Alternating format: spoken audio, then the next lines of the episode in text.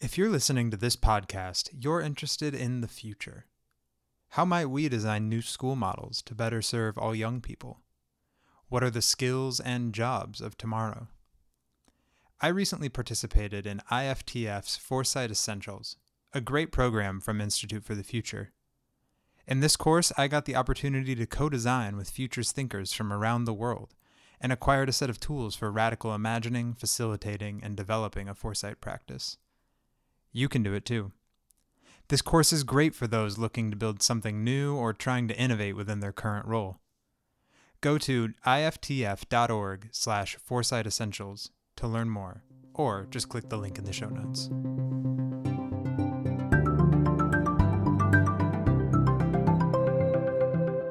You're listening to the Getting Smart podcast. I'm Shawnee Caruthers. Last year, I was fortunate enough to attend both the Education Leaders of Color and Surge Institute conferences. It was beautiful to see leaders of color come together to share about their journeys as passionate educators and leaders. The same was true for the Surge Institute. Based on a robust cohort model, education leaders from regions from across the United States came together to dream and engage in conversations about leadership, education, and social justice. Today, I'm joined by Sharhonda Bossier, CEO of Education Leaders of Color, EdLoC, and Carmita Semaan, founder of the Surge Institute.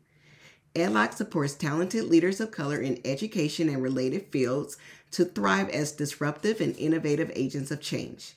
The Surge Institute is the preeminent pipeline addressing the dearth of leadership of color at decision making tables. Surge educates, empowers, and energizes leaders of color who will create transformative change in the communities they serve. Sharhonda, what is EdLoC?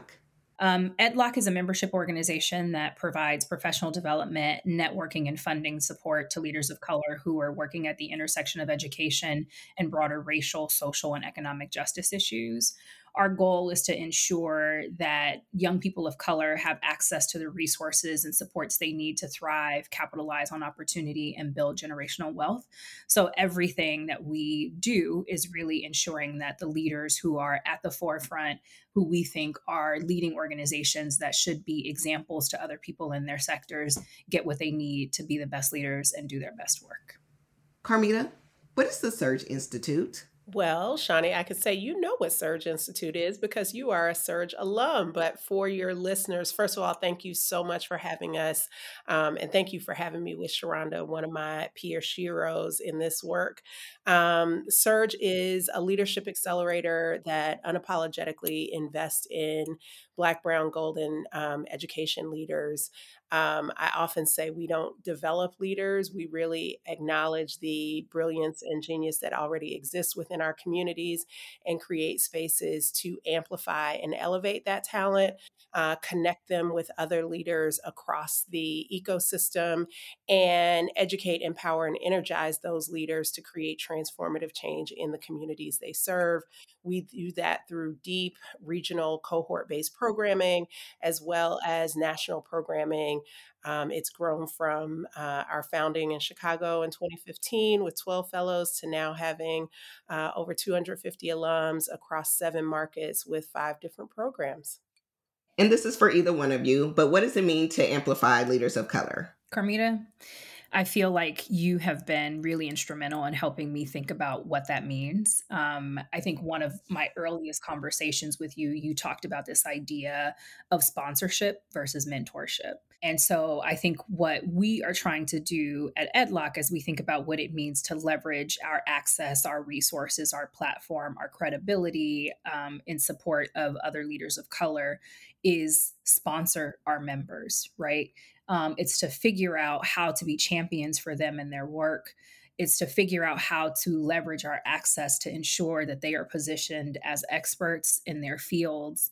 Um, it's to leverage our relationships with philanthropic organizations and institutions um, so that we can say, like, hey, actually, we think that this thing that you think is a risky investment is a pretty sure bet. Why don't we try it? Right.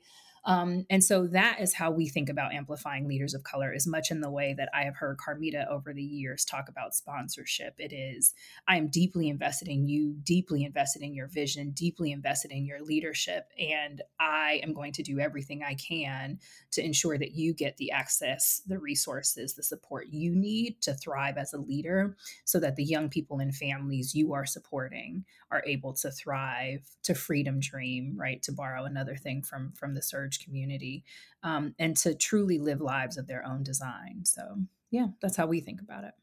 Uh, well i would say a lot of that so i will i um I, and i so appreciate you saying that because it's it's beautiful that we have come to a time, Sharhonda, where a lot of these things where I think about 10 years ago, we were having to beat people over the head to even just get them to hear and understand that we existed, right? Like I think about amplification in the early days of Surge really just meant disproving this notion that we didn't exist because um, you know i think about 2012 2013 and there was this ongoing conversation about oh, oh if we could just find leaders of color for these positions or xyz um, unfortunately we're still hearing that in pockets um, but amplification initially was just like hey we're here. I don't know where you're looking um, but we exist and we are brilliant like we have and and are uniquely and supremely qualified to lead work on behalf of in line with hand in hand with communities and families um, with whom we have shared experience. So that was the sort of beginning of our amplification journey. I think, Sharhonda, you've said so well, which I won't repeat, which I talk a lot about mentorship versus sponsorship. The piece that I will add um, is a part of the amplification, a necessary precursor that we have found in our work at Surge, is there's a lot of that heart and spirit work that has to be done with the individuals for them to see themselves in the way that we see them, right? So I think, Shawnee, you could probably attest, and as you said earlier, um, some of the hesitancy and you know skepticism or resistance that often exists when we invite people to share their wildest dreams for transformation for young people, for communities, are often inhibited by what they've been taught they should not dream for. Like, um, and we all know the ways in which we've been taught to, um, I would say, leave pieces of our story behind in order to be seen as uh, credible, as professional, as respectable, whatever you want to fill in. And part of our amplification work, uh, and I would just add, there is, we talk about our work as head, heart, and spirit. And that heart and spirit work is often tapping into the richness and genius that exists within those in our community and helping them to see it as fact and not as something that they have to um, you know, grind themselves to. It's like, no, just because you exist, you are brilliant. And we're going to give you opportunities to elevate that. We're going to connect you with others who you can really organically start to freedom dream, ideate, like think of new solutions and innovations for problems that we know have persisted for so long and all those things. And as Sharhonda said, like we're going to do everything that we can and use every resource amount of privilege um, you know that we have in our power to help realize those dreams yeah, I love this idea of head, heart, and spirit work and getting leaders to see themselves the way that the rest of us see them. You know, we work with leaders who are at a different point in their leadership journey than the ones who are often, you know, participating in Surge. Um, and that that sort of level of insecurity doesn't go away right? And i'm always fascinated by that. And so so many of our members are in these sort of number 2 or 3 roles in organizations where truthfully they're doing the heavy lifting right? And then they get this opportunity to sort of step out and to step into the limelight and there's this reluctance to do so. Some of it i think is insecurity but some of it i also think is how do i take on this number 1 seat in a way that is consistent with my values, in a way that is consistent with my deep respect for the communities I want to serve and that I want to work alongside, and in a way that doesn't have me thinking that I need to lead in the way that the leader in the Harvard business case study I read leads, right? Um, and so part of I think the work that we also do at EdLoC when we thinking when we're thinking about amplification is thinking about amplifying leaders who don't necessarily fit what has been a historically pretty narrow archetype for what leadership can and should look like, even in the social services sector, right? Um, and so we're like, hey, you can wear your hoop earrings, right, and still be, eh, you know, an authentic leader um, and an impactful and effective leader, or like you can lead from a place that honors the people and communities that you work with and that sees their genius and sees their assets. You don't have to enter into the conversation or into the space the way that your predecessors did, and we can show you leaders who have done that in ways that feel good, right, and aligned with who you are and who you want to be. And so it's also about elevating people who are leading ways that feel different, but that are still getting results. I just want to plug because you mentioned it. Part of elevation means we got to get more of our people's stories told. Um, I we we are fortunate. Knock on all the things. There's a, a Harvard case about Surge and my entrepreneurial journey, and I can't tell you every. It's usually taught two or three times a year, and every time I have leaders, Black, Brown, API folks who are like, "This was the one case that I read Exactly, where I actually saw myself, where you talked about, you know, your childhood, you talked about faith as a really integral part of your journey. You talk, you know, all of these things. Um, so I also see a necessary, like, for me, as I think of amplification, it's also getting more of our stories told um, so that we start to normalize what you and I, like what we all see all the time. It still feels so novel um, to so many folks. And, and I think the more we normalize that, um, you know, I, I I know my board members hate when I say this, but I'm like, it would be brilliant um, if we would get to a time where some of the work that we at Surge do doesn't even need to exist anymore. Um, and, you know, people think it's odd to hear a founder saying that, but like, all of us should be trying to work ourselves out of jobs right because we are we were um, really born to solve a problem and i dream of a day when we no longer have to create spaces for the psychological safety and amplification and elevation of our people because that is just normalized. Sometimes people see amplification as disruptive or innovative. What it, what does that mean to you? Those words to be disruptive, to be innovative. Um, I'm not afraid of disruption, and I frankly think that um, when you are dealing with status quo systems that have marginalized and underserved communities for so long, um, they have to be disrupted. And you've heard me say this a ton, Shawnee. I say it to every surge group that I ever talk to is like, if we are doing our jobs well, then my aim is to help people navigate systems without being corrupted by them in order to disrupt them, potentially dismantle them, and transform them. Like that's the aim. So I don't see, like, to me, you know, when I think about my greatest heroes, right? The people whose work I admire and whose steps, you know, whose footsteps I want to walk in, they were people who challenged the norm. They they actually were, you know, innovators, uh, ideators, and that's what I hope that we are seeding and supporting in the work that we do. You know, I I've been really in this place of deep reflection. Um, and when I first left the classroom in 2010, I um, started doing parent advocacy and organizing work. Um, and mostly in support of charter schools at the time, um, because they were supposed to be the great disruptors, right, and the great innovators.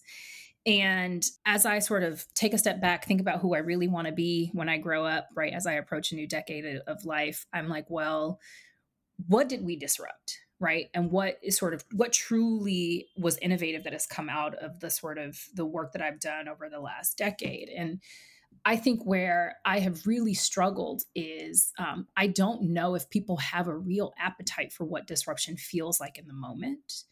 Um, and I think we can talk about our work at EdLoC as a as a good example here, right? I think to Carmita's point, when we started meeting 10 years ago and then when we launched officially seven years ago, which feels wild to say, um, we were one of the first places um, in education where we talked explicitly about poverty, right? And where we talked about the need to work and to go beyond education, and where we said one of our goals was to build and sustain a multiracial coalition, right?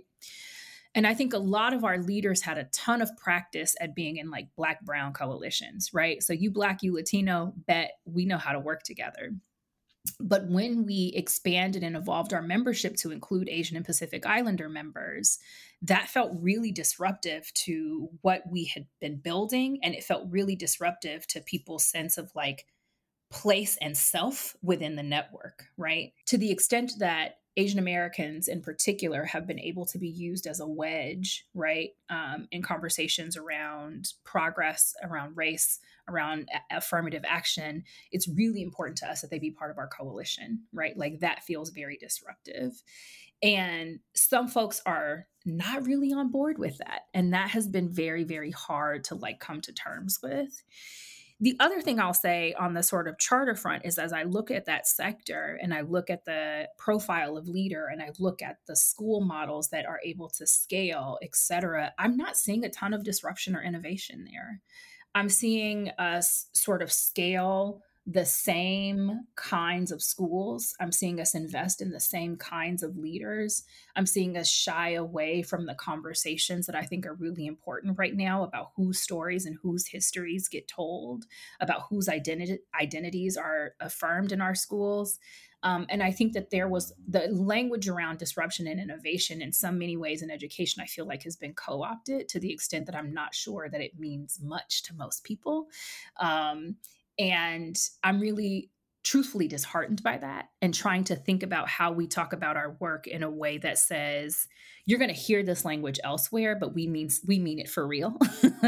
Uh, and that is that is sort of where i am at this sort of this very real personal and professional inflection point for myself. As you think about the school systems and bringing in the work that you all do from a, a regional and national standpoint but then bringing it into the schools how do you then where where should schools start in order to start to create the change that we need to see?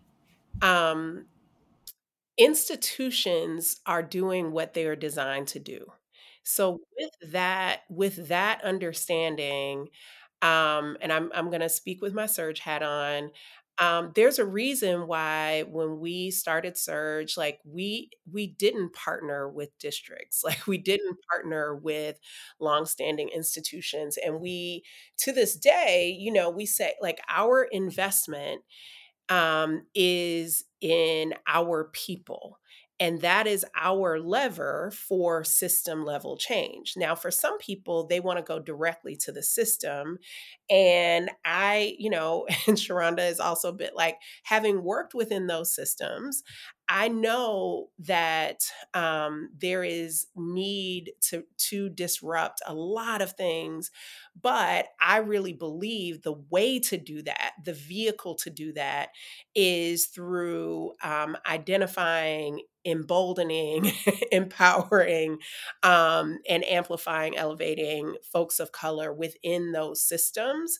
Um, and and in our work we we very intentionally as we're curating cohorts and you experience this in kc um, yes we want people who were who are within you know traditional systems of education but we also are trying to bring those people alongside folks who are in youth development who are in education philanthropy. Like we very intentionally talk about the education e- ecosystem as a very broad umbrella and recognizing that we need people who have shared experience with our students and families who have a liberatory sort of approach to innovation in all of those seats. Um, so that doesn't mean that I don't see the potential for real um, now now Sharhonda's got me not wanting to say innovation, but real like disruption and dismantling. We we talk about it as dis, disrupting, dismantling, transforming, but like um, I do believe that that can happen, but I believe that it requires a different type of leadership from those who choose to infiltrate those spaces. Um, and, you know, we talk about this three prong like, who are the, um, I could turn it over to you because you've learned this, but like, the actors that are required, right? You need external agitators. Look at you with your surge stuff. Um, but we need, you know, external agitators because systems don't change without external agitation. There's got to be something that is actually, and so we need people who are outside those systems saying, hey, here's the real impact of these things that you see on paper or you pontificate about or whatever. And those folks have to be, and they generally are doing the catalytic work to actually have people understand what these systems are doing. But I have not seen any successful social justice movement where you didn't all also have innovators and infiltrators within those systems who were willing to take on the work internally to try to sort of right those ships, right? Um, and it, it works sometimes and sometimes it doesn't, right? Which is why some people, they're like, look, I, you know, I am not going to let myself, I'm not, there's only so much of self I am going to sacrifice to be in these positions of trying to, you know, innovate within systems. If you are truly disrupting, um, then you might not last long. And it's your job to ensure that even if you um, have to relinquish that seat for whatever reason, that you have established, um, you know, people who are coming behind you to continue that legacy work. And then finally, outside of all of that, you need the orchestrators. So, so I, I really think um, that ultimately the systems change is dependent upon us and our role is to actually arm those people who are doing that work. I think you all have taken things a step further in your engagement in a lot of policy work. Um, and we've intentionally not done that. And, and part of that is because we are, you know, we support the policy work of our alums and our members. And we don't ever want to be in the position where we are working at cross purposes with, you know, people that we are we are supporting in our um, in our membership. I also want to know, as you're doing all this work and um, all of the things that Carmita just mentioned, how can systems go about recruiting and retaining more um, leaders and teachers, uh, staff of, of color. Yeah, it's so funny because one of the one of the big policy issues we're pushing right now is student debt relief, um, and one of the biggest hurdles we hear um, from our folks who are working to diversify the teaching force is young people are graduating college with insurmountable student debt. And as they are thinking about what career opportunities are most attractive to them, going into education is not high on the list because the salaries are not particularly competitive, right? And the student loan forgiveness, it's like, wait, I've got to give 10 years of my life to this, maybe get part of my student, you know. So people are making real calculations. And as people who understand, because many of us were first generation college graduates ourselves, right, what it's like to like graduate, maybe not have the social network to land a strong first job, although many of our, you know, member organizations are working on that, right? Um, and then you're like, okay, I could have a master's degree, graduate, and take a job that pays me $39,000 a year, right? $39,000 a year right now in this day and age, you can't that's not a that's not a living wage. It's not a living wage. But this is what we are asking people who want to work and who want to work with our young people. This these are the salaries we are asking them to take, right? Um, and so when you when you talk about systems, I mean, I would hope that we would see leaders of systems saying like, "Hey, I can't recruit the early childhood educators I need. I can't recruit the teachers I need unless we figure out what we're going to do with this student loan burden." And that is disproportionately borne by first generation college graduates, many of whom are young people of color, right? So that is actually a racial justice issue right there. The second thing is um, we have not, in many instances, um, helped young people see pathways beyond the classroom. So even if teaching is not for you, I have a brother who is like super incredibly talented, very good with young people, but his idea of like being in a classroom all day is like that's not his dream, that's not his jam, right? And I'm like there's so many other things that you could do in education that allow you to influence and impact the lives of young people that are not in the classroom.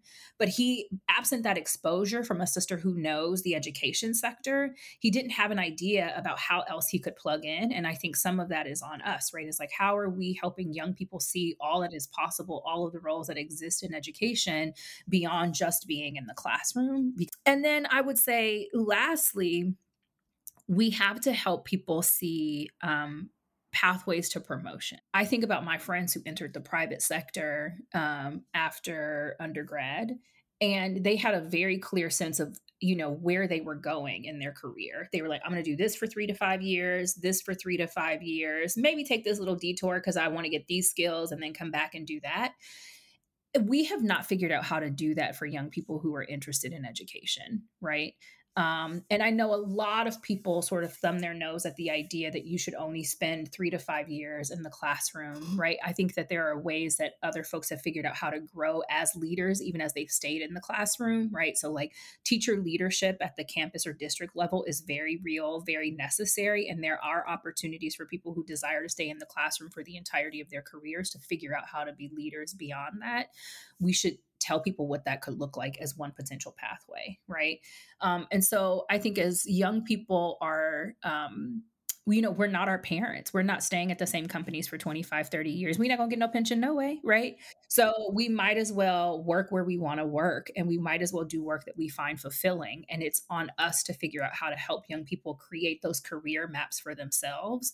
But this is why I feel like I feel that so many of us have the opportunity to model a different way to lead. Like even those of us who are, are outside of these systems, um, it just it's I, I feel, um, and I burden is not the right word, but I feel a sense of responsibility in leading an organization that is for and by folks of color to model a different way of being in that, right? And then, um, and I don't always get it right. Let me be very clear. like I've made lots of mistakes along the way. Um, but just some basic things around like, paying people livable wages, I have said from the beginning, um, and my board laughs at me, but like, I don't want to police people's bodies or their time. Like, excellence is a value at our organization, perfectionism is not, right? And excellence is actually different from perfection. And I believe that our people were born of excellence. It is innate. And I want to give people the resources that they need to operate in that excellence. Um, I want to have shared goals around what that looks like. But then I also want to get out of their way and let that thrive and shine and all of that sort of stuff. Like we just had we just hired um, this brilliant this brilliant artist um, as a full-time graphic designer in our organization and this brother is a creative right so he's also got like a fashion line and you know is doing some producing and other things on the side and i'm so proud of the fact that we've created an organization where he doesn't have to hide that, right? Like he doesn't have to be like, oh, okay, no, this is what I do and I'm only this. And it's like, look, if you killing it in your job, I don't care what else. Like, if anything, I want to be a vehicle for that genius to get, you know, out to the world in whatever way. So, and this comes back to your one of your first statements, Sharhonda, like getting our people to understand that we don't have to lead in the same way that others have led. Like my thing is if Surge is going to go out of business and and not get any funding or whatever, we're going to do it doing it the right way. Like we're, we are we are going to do it knowing that we can feel really proud of the way that we have centered our people, the way that we have created space for them to lean into and often return back to themselves.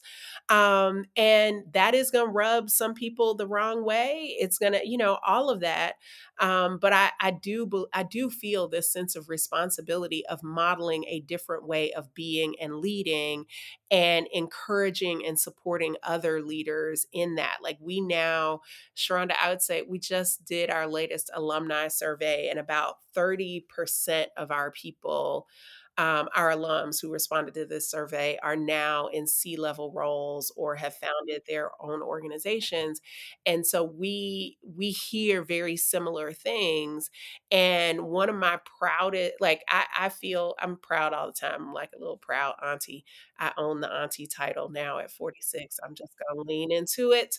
Um, and but it's when I hear people talking about their freedom dreams, whether they are within institutions, if they are entrepreneurs or um, entrepreneurs, but as I hear them challenging the um, often held like shoulds of what it looks like to run an organization. It's like, no, like you don't actually have to have the same sort of uh, um, distance learning policy that everybody else has. You don't have to have the same, you know, professional dress policy that other people have. I, I want to go back to this idea of your, your creative person having like these side ventures. I won't call them side hustles, right? But like these other ventures, these other interests. And one thing that I've been talking a lot about with my friends is like, I need a hobby, right? Like I have a bunch of stuff that I do, but I don't have any place where I go just to let the creative part of my brain be creative, right? But part of my work outside of education and having been fortunate enough to have full time jobs that have allowed for me to still be a whole person outside of them has really, one, made my work in education sustainable, but two, has also been really instructive to how I approach my work, right? So part of what my work in the movement space has taught me is to, you know, go back to your three pronged approach, right? Is like we need inside the system players, right? So when your activist friend runs for office, they are not a sellout dude. They are the person who actually has the ability to change the rule that you're complaining about. They're actually going to take the meeting with you. Like, this is what we want, right? And so when we at EdLoC, when we have looked at leaders of color who have taken roles at organizations where we're like, I don't know about that organization's commitment to equity, right? You're like, dude, you need somebody in that organization who is committed to equity, and we've got to figure out how to support them. We've got to figure out how to provide the political cover when they decide to make the tough choices, when they stand up and make the hard public statement, and when they get pushed out, we've got to figure out how to help them land somewhere, right? No, that's okay. We're, we're definitely going to have to do like a part two because they're between wellness and social capital and networkings and how you all's communities are different and filled with so much joy and all of the things that we we have so many other spaces to um, explore. But before we leave this one, I, I do want to ask one last thought. Um, and Carmita, we read this in a SIRS, a letter from Birmingham jail. And one of the questions that I want to ask for, to both of you is what have you been willing to sacrifice to disturb the peace for the revolution you seek? I, I would say um, a number of things, but let me start by saying I ask that question and I often get try to get people to understand that that answer is going to change over time. So, what I was willing to sacrifice, you know, and and my story and the way I came about this work is is um, uh, Sharhonda and I have different origin stories in this way, similar personal origin stories, but uh, in terms of in the work, I started, you know, I, I was a chemical engineer working out that nowhere near education, um, except what I was doing on my volunteer time. And so the first thing that I was willing to sacrifice was a much larger paycheck um, that I left behind um, very intentionally. Like when I left corporate, I was doing global global uh, product management and blah blah blah back in like 2004, 2005, flying all over the world. Like it was a very, you know, making a very nice living. Um, and I knew that I was at that point. I was 27. Um, the golden handcuffs were going to get really tight really quick. And I said to myself at that point, if I don't leave right now, um, I probably won't. And so there was the financial sacrifice, but that wasn't the only time. Like I've, you know, financial sacrifice. I often talk about um, founding Surge. Like I, I went completely broke, like emptied all my bank accounts, like took early withdrawals on IRAs, all that sort of stuff. So there's financial sacrifice, but there's also um, if I'm, I'm gonna be real, like there was some ego and some other things that I had to sort of let die from other spaces in order to lean into um, I think being at the place and becoming the leader that I am now, um, I have been an achiever my entire life. I have been um, somebody who had a scorecard that was set by somebody else for what it looked like for me to be successful and all those other sorts of things. I had to let that go. I had to um, confront people who loved me, who had no idea why I was doing what I was doing and called me crazy and all that other kind of stuff. Um, I had to be willing to sacrifice some of that. Um, that meant sacrificing some relationships along the way. Um, and it meant just sacrificing some comfort and peace of mind um, that, that, you know I, I wrestle with to this day like there there are still times where i'm like what am i doing with my life? Like what you know um and, but i think that it's an important question to come back to um because along the way the one thing that i have never sacrificed is my own sort of moral compass or whatever. Like you know we talk about our personal values and convictions I have let that drive me, even when it made sense to no one else around me. Um, and if I could say that's one thing, like a recipe for living a life of no regret is one that is aligning your actions with your values and your moral compass. And everything else is kind of expendable. I shouldn't say that too loud. My husband would be like, What about us? What about baby you know but yeah. Um so I'll, I'll say a couple of things right? I think you know to to build on carmita's last point right? My um sort of the thing that i say to myself is that as long as i can stand in front of myself and my god unashamed then i'm fine. Um i think in the micro sense i have sacrificed what i thought my um leadership journey would look like right? I I'm a deep introvert. If I could do work and not be perceived by other people, that would be my dream. And there is something about stepping into the number one seat over the past two and a half years that has made that impossible. Um, and so I've really had to. Um, you know, when we talk about our own comfort, I was able to kind of carve out a life and have a career that felt very separate for a long time. And increasingly, those things feel harder to do. Um, and I have had to sacrifice sometimes what has felt like part of my privacy actually and we can talk about why i think that is more of an expectation of women and black women in particular right? This idea that like if people don't get to know you then they feel like they don't know your work and i'm like baby i got a 10 year long resume over here. Go look at that. And then the last thing i will say sometimes that might not always feel like a sacrifice but but feels like a very real sacrifice for me is um, time at home and one of the reasons why I think we are so intentional about the spaces we design is because we want you to know that if you're coming to spend time with us, we have thought through everything for you because we are asking you to step away from your routines, from your life, from your family, and from your other responsibilities. It also means that the people who are at home making that possible for you are also sacrificing, right? Um, and so I, um, I'm trying to build a life uh, and and build a new life for myself right now.